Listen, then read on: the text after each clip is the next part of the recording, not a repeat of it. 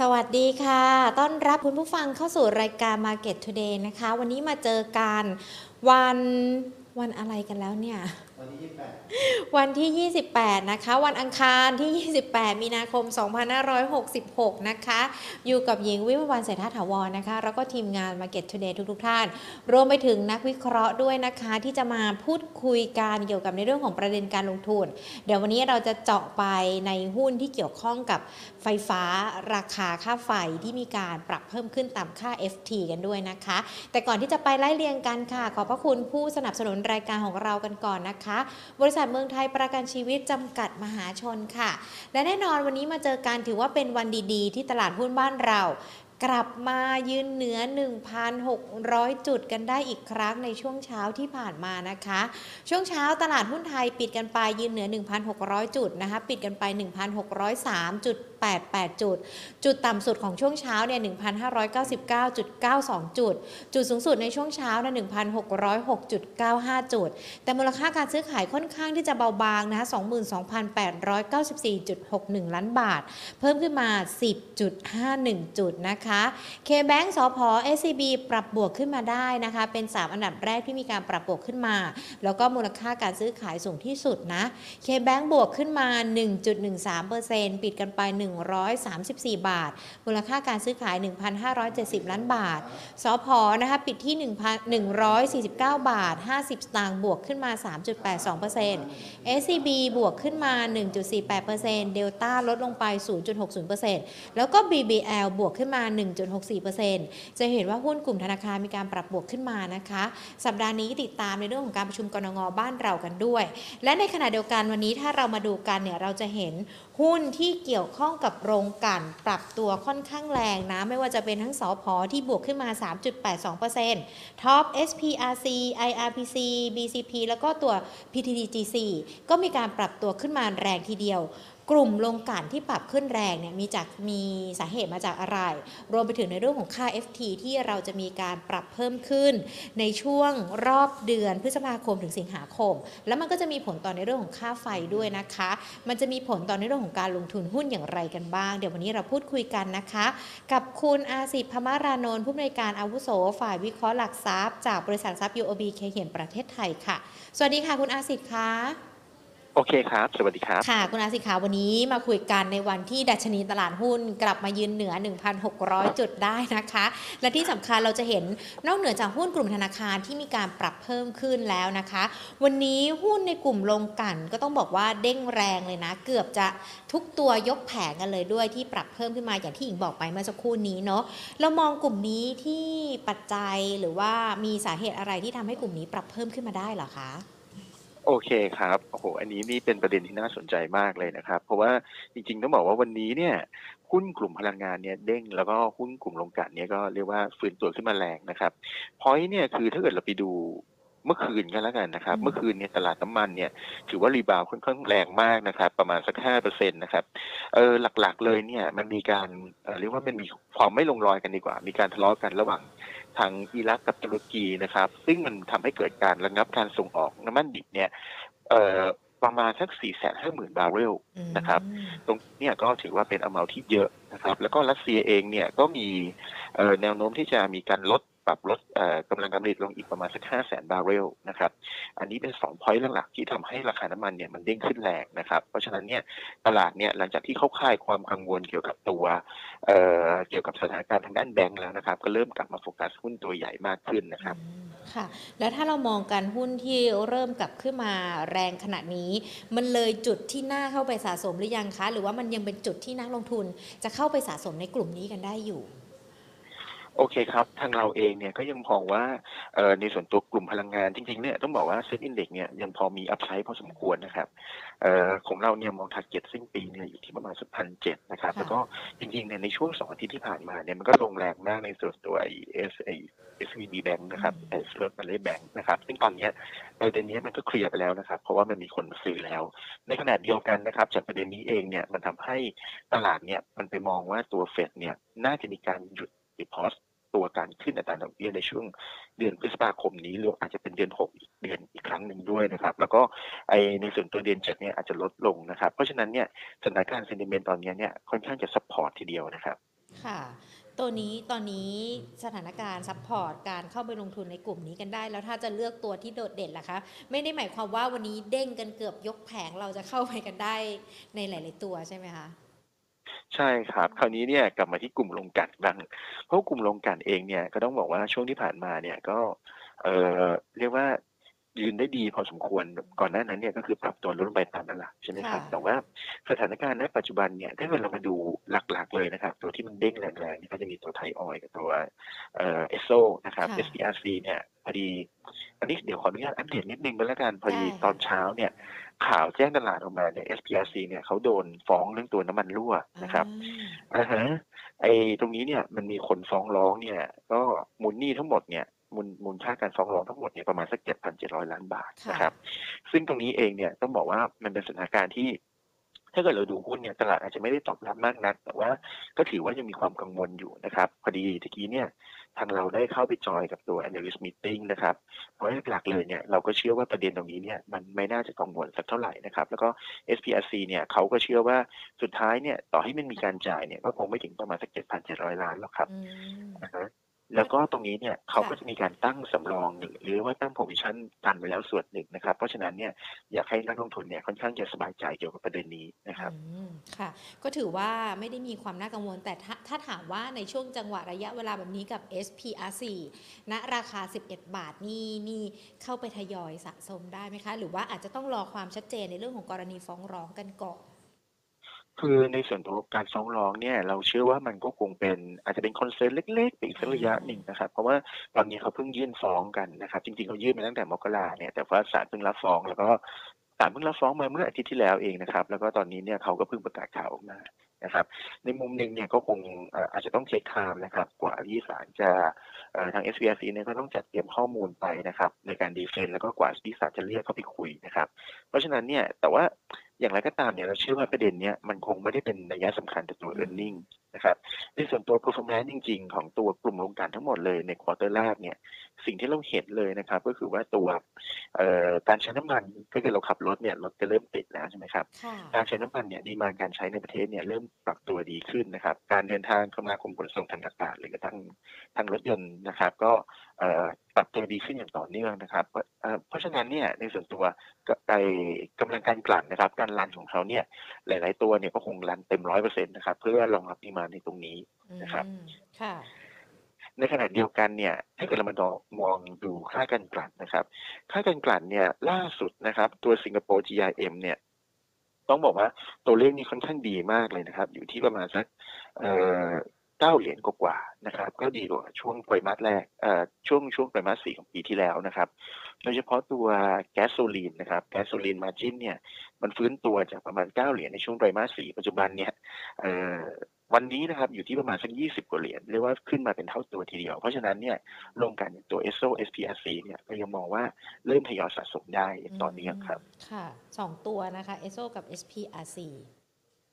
ใช่ครับค่ะเออเพราะว่าเพราะว่าสองตัวนี้เนี่ยเป็นอืมคนที่ผลิตตัวสัดส่วนตัวน้ำมันแก๊สโซลีนเนี่ยค่อนข้างเยอะนะครับ เทียบกับตัว production ของเขาทั้งหมดนะครับ ค่ะอะ ก็ถือว่าเป็นประเด็นร้อนที่ที่วันนี้นำมาฝากกัน เพราะว่าหุ้นในกลุ่มโรงกลั่นมีการปรับเพิ่มขึ้นแรง แล้วก็มีประเด็นเฉพาะตัวของ SPRC ที่นักลงทุนหลาย ๆ คนอาจจะมีความกังวลกันด้วยนะคะ แต่ว่าคุณอาสิทธิ์มาอธิบายให้ทราบกันแล้ว แถมยังเข้ามาลงทุนกันได้ด้วยนะคะ ทีนี้พอเรามองการในกลุ่มโรงกลั่นกันไปแล้วเนี่ยเรามาดูในเรื่องของสถานการณ์น้ำมัน เราก็เห็นกันแล้วแหละว่าในช่วงนี้รถเริ่มติดกันแล้วความต้องการ คนใช้น้ำมันเริ่มเยอะขึ้นอย่างที่คุณอาสิทธิ์บอกกันไปและในขณะเดียวกันเรามาดูในเรื่องของทิศทาง ไฟฟ้ากันด้วยนะคะคุณอาสิขาทั้งในส่วนของค่าไฟ ที่เราก็บอกว่าเอ๊ได้ยินข่าวกันมาเดี๋ยวค่า FT มันก็จะมีการเพิ่ม แล้วก็จะมีผลต่อเนื่องของค่าไฟกันด้วย ค่า FT เขาจะมีการเพิ่มกันทุก ๆ 4 เดือน เดือนพฤษภาคมถึงสิงหาคม ในรอบนี้เราก็ได้ยินกันแล้วแหละว่าเขาจะมีการปรับงวดใหม่ 98 บาท 27สตางค์98 สตางค์ไม่ใช่ 98 บาทเดี๋ยวหลายคนตกใจว่าค่าไฟมันจะแรงขนาดนั้น 98 สตางค์ที่จะขึ้นกัน แล้วก็มันจะมีผลต่อทั้งชาวบ้านธุรกิจกันด้วยและอัตราค่าไฟมันก็จะอยู่ในระดับเดียวกันประมาณสัก 4 บาท 77 สตางค์ต่อหน่วย พอเรามองค่าไฟมีการปรับเพิ่มขึ้นแบบนี้ ย้อนกลับมามันก็มีผลต่อในเรื่องของการลงทุนกับหุ้นที่เกี่ยวข้องด้วยใช่ไหมคะใช่ครับค่ะคืออธิบายนิดหนึ่งอืมเอ่อถ้าเกิดเป็นค่าไฟภาคครัวเรือนเนี่ยมันจะมีการปรับขึ้นนิดหนึ่งจากรอบที่แล้วเนี่ยประมาณสัก4บาท72รอบเนี้ยมันกลายเป็น4บาท77ค่ะนะครับแต่ว่าด้วยความที่รอบมกราถึงเอ่อมกราคมพามีนาเมษาสี่เดือนแรกของค่ะปีนี้เนี่ยอ่าฮะ มันเป็นการปรับขึ้นของเอ่อมันในส่วนตัวภาคอุตสาหกรรม ต้องบอกว่าค่า FT เนี่ยมันมีสองเลขครั้งแรกในประวัติศาสตร์เลยก็แล้วกันนะค่ะครับอ่าฮะไอ้ภาคครัวเรือนเนี่ยประมาณสักสี่บาทเจ็ดสิบสองแต่ภาคอุตสาหกรรมเนี่ยห้าบาทกว่าๆเพราะว่าภาคอุตสาหกรรมเนี่ยเขาบอกว่าเออมันจะต้องมีผลกระทบเกี่ยวกับตัวราคาแก๊สที่มันเอ่อปรับตัวเพิ่มขึ้น ในช่วงไตรมาสแรกนะครับ ที่มันถีบตัวขึ้นไม่สูงเนี่ยเพราะฉะนั้นค่า FT ภาคอุตสาหกรรมเนี่ยมันขึ้นไปประมาณสักหกสิบสตางค์อืมนะครับ ในช่วงไตรมาสแรก แต่ว่าพอมาอ่าในช่วงสี่เดือนแรก คราวเนี้ยพอมาสี่เดือนที่สองเนี่ยกลายเป็นว่าพอมันกลายเป็นเลทเดียวกันปุ๊บเนี่ยชาวบ้านเนี่ยนะครับหรืออย่างพวกเราเนี่ยอืมขึ้นไปประมาณสักห้าห้าสตางค์ค่ะแต่ภาคอุตสาหกรรมเนี่ยเขาปรับตัวลดลงมาเนี่ยจากประมาณ โอ้โหหนึ่งหนึ่งบาทห้าสิบสี่เนี่ยเหลืออยู่ที่ประมาณสักเก้าบาทยี่สิบเจ็ดนะครับ ก็ลดลงประมาณเอ่อเกือบเกือบเอ่อลดลงประมาณสักห้าสิบกว่าสตางค์ถือว่าลดลงเยอะพอสมควร เพราะฉะนั้นเนี่ยภาคอุตสาหกรรมเนี่ยก็จะมีเบนฟิตส่วนหนึ่งจากตรงนี้ได้ด้วยอ่านะครับค่ะ ทีนี้ถ้าเรามองแยกกันทั้งภาคครัวเรือนกับภาคอุตสาหกรรม ที่จะมีผลต่อการลงทุนมากกว่านี่เราน่าจะมองในส่วนของภาคอุตสาหกรรมหรือเปล่าคะใช่ครับอืมคราวเนี้ยอ่าฮะ FT ภาคอุตสาหกรรมเนี่ยต้องบอกว่าลดลงก็จริงนะครับ แต่ว่าเป็นเรื่องที่น่ายินดีนะครับ ว่าไอ้ตัวราคาแก๊สเนี่ยมันก็ลดลงแรงเช่นเดียวกันนะครับ ถ้าเกิดเรามาดูแก๊สในช่วงเอ่อสี่เดือนหลังจากนี้นะครับเอ่อสี่เดือนที่มันจะแมทกับค่า FT ก็คือช่วงเดือนพฤษภาคมค่ะจนถึงกันยาเนี่ย ค่าแก๊สเนี่ยก็ตอนแรกเนี่ยคนไป expect ว่าน่าจะอยู่ที่ประมาณสักห้าร้อยสี่ร้อยหกสิบถึงห้าร้อยแต่ตอนเนี้ยค่าแก๊สเนี่ยอาจจะลดลงเหลืออยู่ที่ประมาณสักสี่ร้อยสี่ร้อยี่สิบประมาณนั้ค่ะนอือหือ ซึ่งอันเนี้ยจะเป็นผลดีกับพวกกลุ่มโรงไฟฟ้า เพราะว่ามันเวทหนักกว่าในส่วนตัวค่า FT ที่มันปรับตัวลดลงครับผมค่ะ มองถ้ามันเป็นผลดีกับกลุ่มโรงไฟฟ้ามันจะเป็นผลดีแค่ช่วงสั้น ๆ ระยะที่ราคามันปรับลดลงหรือเปล่าคะหรือว่าเดี๋ยวพอ 4 เดือนถัดไป FT มันมีการปรับเปลี่ยนอีก เราก็ต้องมารีวิวกลุ่มนี้กันใหม่อะคะคราวนี้โจทย์ก็คือว่า FT เนี่ยมันมีแนวโน้มที่จะปรับตัว ถ้าเกิด FT ปรับตัวเพิ่มขึ้นเนี่ยค่ะในส่วนตัวของโรงไฟฟ้าเนี่ยก็ควรจะดี เพราะว่าคนไหนที่แบบเขาขายให้กับทางฝั่งลูกค้าอุตสาหกรรมในสัดส่วนที่เยอะเนี่ย มันก็จะกลายเป็นว่าเขาขายไฟได้ในราคาที่มันแพงขึ้นค่ะใช่ไหมครับ คราวเนี้ยเราก็ต้องมาจับตูจับตาดูระหว่างค่าแก๊สกับค่า FT ในช่วง 4 เดือนสุดท้ายของปีนี้ก็คือตั้งแต่เดือนกันยายนเป็นต้นไปว่ามันจะเป็นยังไงนะครับอืม แสดงว่ามันก็ยังคงดูกันได้ว่ามันอาจจะเป็นสองขาทั้งขาปรับขึ้นกับขาปรับลง ดังนั้นเองในในเรื่องของการลงทุนที่เกี่ยวข้องกับโรงไฟฟ้า นอกเหนือจากค่า FT ที่เราดูแล้วมันยังมีปัจจัยอื่น ๆ ด้วยหรือเปล่าคะ แล้วเราจะต้องเขาเรียกว่าอะไรถ้าลงทุนมันก็อาจจะเป็นแค่ช่วงสั้น ๆ หรือเปล่าคะคุณอาสิคราวนี้ครับเอ่อข้อดีของตัวกลุ่มโรงไฟฟ้าตอนนี้เนี่ย อย่างแรกเลยคือในช่วงปีที่แล้วเนี่ย ต้องบอกว่ากำไรของกลุ่มเนี่ยค่อนข้างจะแย่มาก ค่ะ เพราะว่าค่า FT ที่มันปรับขึ้นมาตั้งแต่ปีที่แล้วเนี่ย มันไม่ cover ราคาค่าแก๊สที่มันขึ้น ถ้าเกิดเรามาดู LNG ในตลาดโลก วันเนี้ยอยู่ที่ประมาณสัก12เหรียญ สมัยก่อนเนี่ยอยู่ที่ประมาณสัก5แต่ช่วงพีคๆในปีที่แล้วเนี่ยขึ้นไปประมาณ50-60เหรียญอืมนะครับ ตอนนี้เนี่ยสถานการณ์เนี่ยต้องบอกว่าเริ่มค่อยๆผ่อนคลายลง earning momentum ของตัวกลุ่มโรงไฟฟ้า โดยเฉพาะเอ่อพวก Big Film GPSC หรือ g a l f นะครับ ที่เขามีสัดส่วนลูกค้าอุตสาหกรรมอยู่ค่อนข้างเยอะเนี่ย ผมเชื่อว่าโมเมนตัมของหุ้นสามตัวนี้เนี่ยยังดีขึ้นอย่างต่อเนื่องครับ ค่ะ ก็คือสามารถเข้าไปลงทุนได้ใช่ไหมคะ ใช่ครับ อืมค่ะแค่แค่เอาเอาแค่กำไรในช่วงไตรมาสแรกนี่ก็คิดว่าน่าจะน่าจะฟื้นตัวอย่างมีนัยสำคัญทั้งกลุ่มแล้วนะครับค่ะไม่ว่าจะเป็น GPSC Big Film หรือ g a l f อันนี้คือทั้ง year on year แล้วก็ quarter on quarter นะครับค่ะ งั้นเดี๋ยวขอดูตัว GPSC กันก่อนเลยนะคะ เริ่มที่ตัวแรกกันเลย GPSC นะราคาปัจจุบันเนี่ยคือ 69 บาท แนวโน้มการเติบโตเป็นยังไงกันบ้างแล้ว ในช่วงราคาแบบนี้นักลงทุนทยอยสะสมได้หรือยังคะ หรือว่ารอจังหวะย่อมาแล้วก็ค่อยค่อยเก็บเป็นไม้ๆกันไปสำหรับสำหรับทางเราเองนะครับ GPSC ของเราเนี่ยก็ต้องบอกว่าเออมันยังมี overhang อยู่ ในส่วนตัวโรงไฟฟ้าของ Gheco-One ของเขานะครับเราก็ให้ target ที่ประมาณสักเจ็ดสิบบาทนะครับ แต่ว่าในช่วงสั้นๆเนี่ย earning momentum เนี่ยก็คงปรับตัวดีขึ้น แถมได้ค่าตัวเอ่อ FT ภาคอุตสาหกรรมที่ปรับตัวขึ้นนะครับ ในขณะที่ราคาค่าแก๊สของ GPSC เนี่ย มันก็ดูเหมือนว่ามันจะแหลกกับเจ้าอื่นๆนะครับ ด้วยความที่สัญญาของเขาเนี่ยมันเป็นคนละสัญญา สัญญาคนละแบบกันกับทางกราฟกับบีกริมนะครับ เพราะฉะนั้นเนี่ยเราก็เชื่อว่า earning TPSC เนี่ย ในช่วงไตรมาสหนึ่งไตรมาสสองเนี่ยก็ยังน่าจะโอเคอยู่นะครับเพียงแต่ว่าอยากให้นักลงทุนเนี่ยเริ่มเอ่อถ้าเกิดจะซื้อเนี่ยก็รอจังหวะย่อลงนิดนึงก็แล้วกันครับ ค่ะ เรามองราคาเป้าหมายของตัวนี้ไงเหรอคะ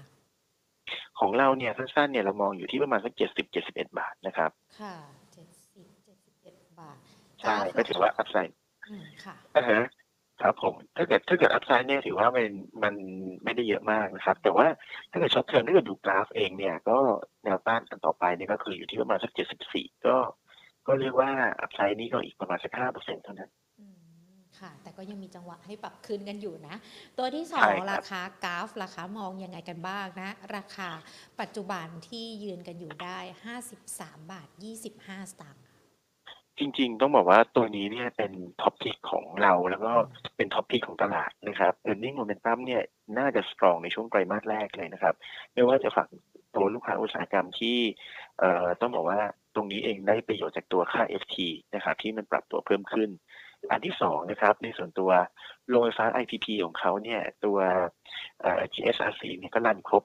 ทั้งหมด 4 ยูนิตแล้วนะครับ แล้วก็ตัวเอ่อโปรแกรมของเขาเนี่ยก็กำลังจะรันในปีนี้อีกนะครับค่ะเพราะฉะนั้นเนี่ย e a r n i n g ในช่วงไตรมาสแรกของกราฟเนี่ยเรามองว่าน่าจะออกมาเติบโตทั้ง year on year แล้วก็ quarter on quarter นะครับอืมค่ะ ถ้าอย่างนั้นจังหวะระยะเวลาการเล่นต้องรอย่อเหมือนตัว GPSC หรือเปล่าคะ หรือว่าระดับราคานี้ก็ทยอยได้จริงๆ เนี่ยเรามองว่าระดับราคานี้เนี่ยน่าจะทยอยเอ่อทยอยเก็บสะสมได้นะครับ ถ้าเก็บเอ่อ ปีนี้ของเราเนี่ยอยู่ที่ประมาณสัก63บาทอ่าเรียกว่านิวไฮไปเลย ค่ะโอ้นิวไฮกันเลยนะสำหรับตัวกราฟนะคะ อีกหนึ่งตัวที่แนะนำกันมาตัวบีกิมราคาคุณอาสิโอเคครับบีกิมเนี่ยก็เป็นอีกหนึ่งท็อปพิกของเรานะครับ ในกลุ่มโรงไฟฟ้าตัว SCP นะครับ เพราะว่าต้องบอกว่าบีกิมเนี่ยมีสัดส่วนลูกค้าอุตสาหกรรมเนี่ยค่อนข้างเยอะนะครับ แล้วก็เอ่อปีที่แล้วเนี่ยเขาได้รับผลกระทบจาก การที่ตัวไอ้ต้นทุนแก๊สเนี่ยมันปรับตัวขึ้นแรงในขณะที่ FT เนี่ยไม่ได้ปรับตัวเพิ่มขึ้น เพราะฉะนั้นมาจิ้นของตัวบิกริมเนี่ยปีที่แล้วเนี่ยค่อนข้างจะย่ำแย่มากนะครับเออร์เน็งไตรมาสแรกของเขาในปีที่แล้วเนี่ยอยู่ที่ประมาณสักสามสิบกว่าล้านบาทแค่นั้นเองนะครับค่ะในส่วนตัวquarter สี่ของปีที่แล้วเนี่ยก็เรียกว่าผลประกอบการเนี่ยค่อนข้างย่ำแย่เหมือนกันนะครับค่ะอ่าฮะแต่ว่า earning ในไตรมาสแรกเนี่ยเราเชื่อว่าน่าจะฟื้นตัวอย่างมีนัยสำคัญได้ครับ ค่ะ เรามองตัว BGRIM นี่ก็ราคานี้ได้ใช่ไหมคะ40บาท50ใช่ครับเอ่อเราคิดว่าน่าจะซื้อได้เลยครับ target อ่าปีนี้ของเราเนี่ยอยู่ที่ 55 บาทครับ โอ้55 บาทจากราคาปัจจุบัน 40 บาท 50 สตางค์นะคะ คุณอาสิขาแน่นอนเรามองเห็นในสถานการณ์ต่างๆ ที่มันจะเอื้อให้หุ้นในกลุ่มที่เกี่ยวข้องกับโรงไฟฟ้าเนี่ยมีการปรับตัวดีขึ้น แต่มันยังคงมีปัจจัยเสี่ยงหรือว่าปัจจัยที่ต้องระมัดระวัง กับหุ้นในกลุ่มนี้อาจจะมีการปรับย่อราคาลงสำหรับในปีนี้ยังมีอยู่ไหมคะปัจจัยเสี่ยง จริงๆ ต้องบอกว่าปีนี้เนี่ยปัจจัยของตัวกลุ่มโรงไฟฟ้าหลายๆอย่างเนี่ยเริ่มสปอร์ตนะครับเอ่นอกเหนือจากตัว FT กับตัวค่าแก๊สแล้วเนี่ย เราอย่าลืมนะครับว่าในช่วงเดือนหน้านะครับ เดือนเมษายนเนี่ยวันที่ 5 เนี่ย ทางกกพก็จะประกาศคนที่ได้ award ต้องบอกว่าการเข้าไปประมูลตัวโรงไฟฟ้าการรับคัดเลือกกันแล้วกันนะครับโรงไฟฟ้าพลังงานทดแทน 5,000 ประมาณ 5,200 เมกะวัตต์นะครับ ซึ่งเอ่อไม่ว่าจะเป็น GULF BGRIM GPSC EGCO ราชบุรีเนี่ยทุกคนยื่นเข้าไปนะครับ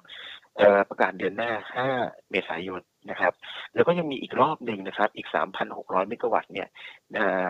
น่าจะประกาศออกมาได้ในไม่ช้านี้นะครับหลังจากจบที่ตัวเฟสแรกไอ้5,200ไปเนี่ยก็ยังมีอีก 3,600 เมกะวัตต์ เพราะฉะนั้นเนี่ยไอ้เนี่ยก็จะเป็นอีกหนึ่งปัจจัยสปอร์ตนะครับกับตัวกลุ่มโรงไฟฟ้านะครับ ส่วนตัวปัจจัยเสี่ยงเนี่ยเอ่อตอนนี้เนี่ยเราก็ต้องบอกว่าไอ้ที่เรา concern หลักๆเนี่ยก็คงเป็นตัวความเป็นผลของราคาพลังงานนะครับอืมอย่างที่เมื่อวานเราเห็นแล้วนะครับว่า ราคาตัวต้นทุนน้ำมันเนี่ยมันขึ้นไปแรงเนี่ยค่อนข้างค่อนข้างแรงนะครับที่อยู่ที่ประมาณห้าเปอร์เซ็นต์นะครับบวกไปครึ่งเดียว เพราะฉะนั้นเนี่ยถ้าเกิดราคาค่าแก๊สเนี่ยมันวกกลับขึ้นได้ใหม่เนี่ยแล้ว FT มันปรับขึ้นไม่ทันเนี่ย ก็ถือว่าเป็นตัว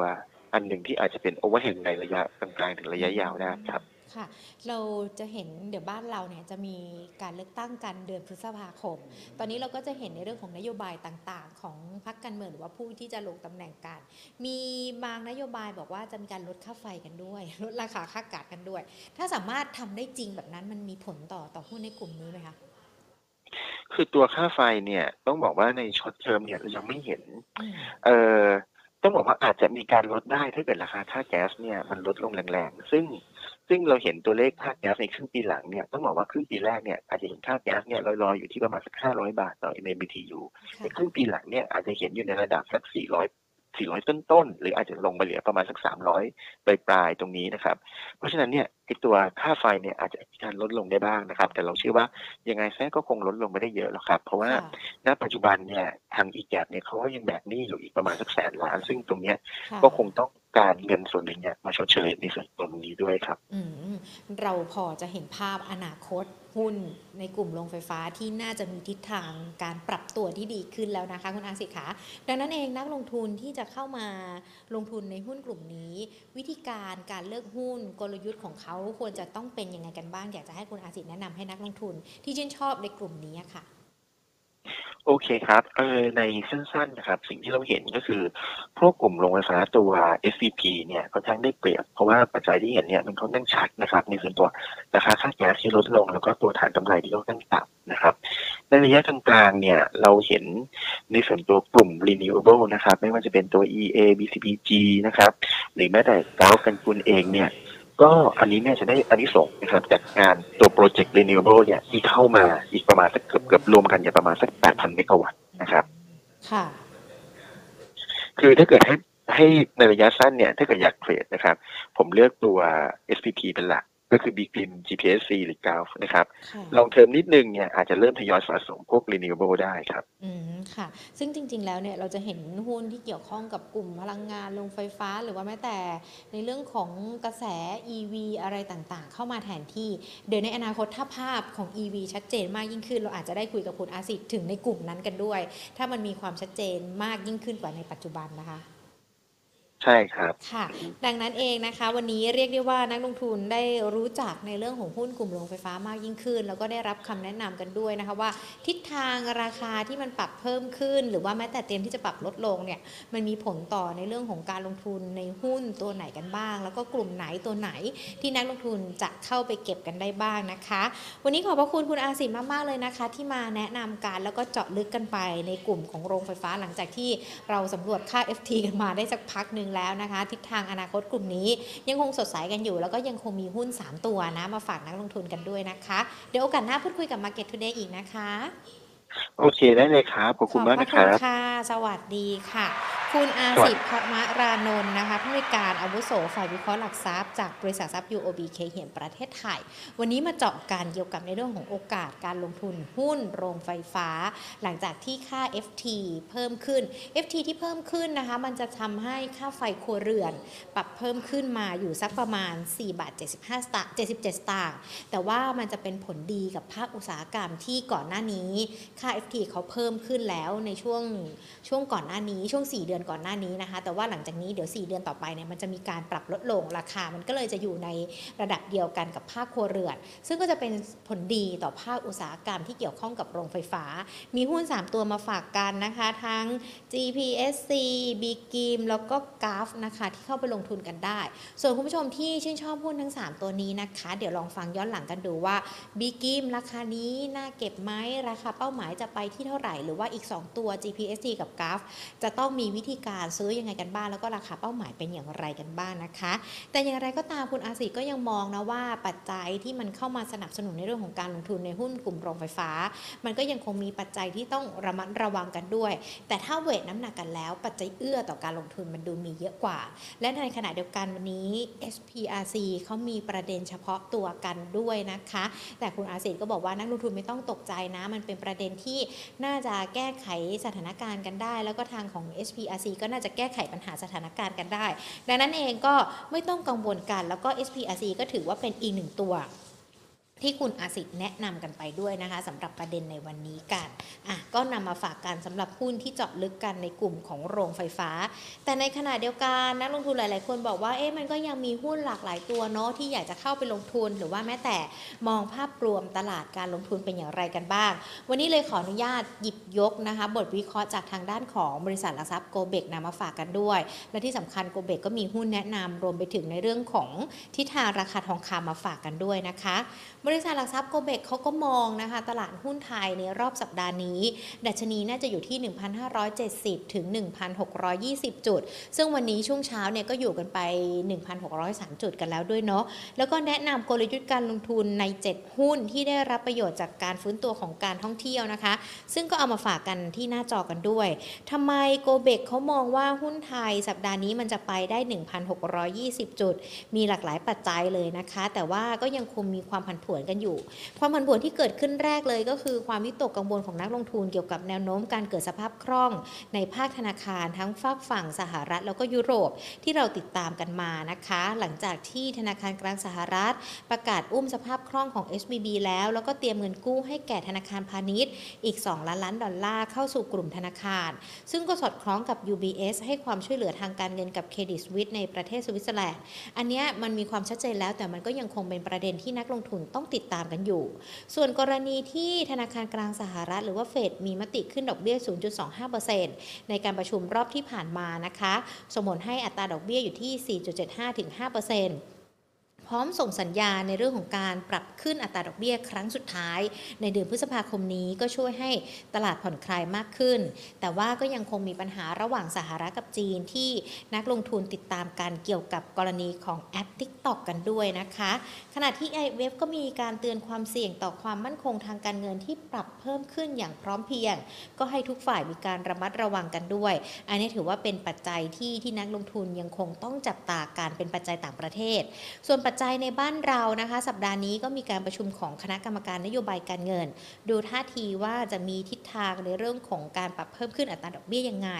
หน่วยงานเศรษฐกิจต่างๆ ไม่ว่าจะเป็นทั้งสำนักงานเศรษฐกิจอุตสาหกรรมสำนักงานเศรษฐกิจการคลัง ก็จะมีการแถลงเกี่ยวกับในเรื่องของภาวะเศรษฐกิจไทยก็ต้องติดตามกันด้วยนะคะ ดังนั้นเองในช่วงนี้นักลงทุนอาจจะมองหากลยุทธ์การลงทุนในหุ้น ที่ได้รับประโยชน์จากการฟื้นตัวของภาคการท่องเที่ยวจำนวนนักท่องเที่ยวที่เพิ่มมากขึ้นก็ให้กันมา 7 ตัวเนาะสำหรับโกเบกแล้วก็มาเก็ตทูเดย์ของเราก็นำมาฝากกัน มีทั้ง AOT นะคะ BAF AAV BA Mint Centel แล้วก็เอราวันที่เข้าไปลงทุนกันได้ขณะเดียวกันยังมีมุมมองต่อทองคำกันด้วยนะคะว่าราคาทองคำก็น่าจะอยู่ที่ 1,950 ถึง 2,030 ดอลลาร์นะคะ ในเรื่องของราคาทองคำจับตาในเรื่องของดัชนีความเชื่อมั่น ผู้บริโภคหรือว่าเงินเฟ้อของสหรัฐที่ติดตามการแต่ก็มองว่าราคาทองคำนั้น ก็น่าจะยังคงอยู่ในแนวโน้มฟื้นตัวกันด้วยนะคะ ก็เป็นในส่วนของบทวิเคราะห์จากบริษัทหลักทรัพย์โกเบกที่นำมาฝากการพร้อมหุ้น 7 ตัวที่นอกเหนือจากกลุ่มโรงไฟฟ้ากันนะ ที่วันนี้เราคุยกันนะคะ เชื่อว่าวันนี้นักลงทุนน่าจะได้หุ้นกันไปสัก 11-12 ตัวนะ จาก Market Today ของเรา ส่วนคุณผู้ชมที่เพิ่งเข้ามานะคะ คุณสมคิดคุณเกียรติศักดิ์เนอะวันนี้เราเจาะลึกกันในกลุ่มของโรงไฟฟ้า หลังค่า FT จะมีการเปลี่ยนกันด้วยนะ เดี๋ยวลองฟังย้อนหลังกันอีกรอบหนึ่งได้นะคะ ทั้งทาง Facebook แล้วก็ YouTube นะคะ Money and Banking Channel สวัสดีทุกๆ คนเลยนะคะ คุณชวนันสวัสดีค่ะ คุณใหญ่ ๆ สวัสดีนะคะ และสวัสดีทางด้านของ YouTube กันด้วย คุณปอม คุณอัครรัตคุณขวัญ คุณพันนี อาจารย์วิชัย คุณหุยปื๊ด เสียงไม่ดัง เอาถ้าเสียงไม่ดังขออภัยกันด้วยนะคะ แต่ว่าพยายามปรับแก้ไขกันแล้วเนาะ ตอนนี้เสียงเสียงไม่เป็นยังไงกันบ้าง คุณคุณหุยปื๊ดยังอยู่หรือเปล่า คอมเมนต์มาบอกกันได้นะ คุณเกียรติศักดิ์สวัสดีค่ะ คุณสมคิดสวัสดีค่ะ สวัสดีทุกๆท่านนะคะที่เข้ามารับชมรับฟัง Market Today ของเราด้วยนะคะ คุณพันนีคุณเกียรติศักดิ์วันนี้เราอาจจะไม่ได้เจาะเป็นรายตัวที่ถามมาเนาะ เดี๋ยวพรุ่งนี้มาฟังกันใหม่นะคะ เพราะว่าวันนี้เราคุยกับคุณอาสิทธิ์เฉพาะประเด็นที่เกี่ยวกับโรงไฟฟ้าที่คุณอาสิทธิ์มีความเชี่ยวชาญแล้วก็จอดลึก แล้วก็มาอธิบายแต่ละตัวที่แนะนำกันมาให้เราได้เข้าใจมากยิ่งขึ้นด้วยนะคะ คุณผู้ชมที่เข้ามาติดตามรับชมรับฟัง Market Today ของเราอย่าลืมเป็นเพื่อนกันนะคะ Facebook กดไลค์กันได้ที่เพจ Money and Banking Channel หรือว่ากด Subscribe ติดตามกันที่ YouTube ของเรา Money and Banking Channel อย่าลืมมาเป็นเพื่อนกันนะคะ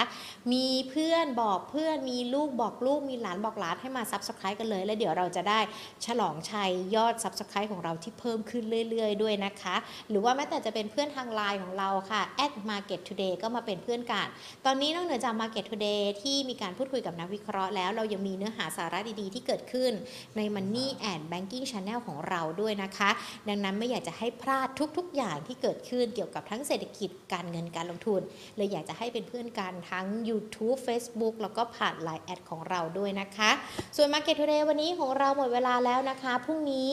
ใครที่เป็นแฟนอาจารย์นิพนธ์เดี๋ยวกลับมาเจอ Market Today กันบ่ายสองนะคะพรุ่งนี้แน่นอนอาจารย์นิพนธ์น่าจะมีเนื้ออหาสาระดีๆ มาฝากกันด้วย และใครที่อยากจะมีคำถามก็เข้ามาตั้งแต่ต้นรายการเลยนะ เขียนคำถามกันไว้นะคะ อาจารย์นิพนธ์จะได้ตอบคำถามของเราด้วย เดี๋ยววันนี้ลากันไปก่อนนะคะพรุ่งนี้กลับมาเจอกันใหม่ค่ะ สวัสดีค่ะ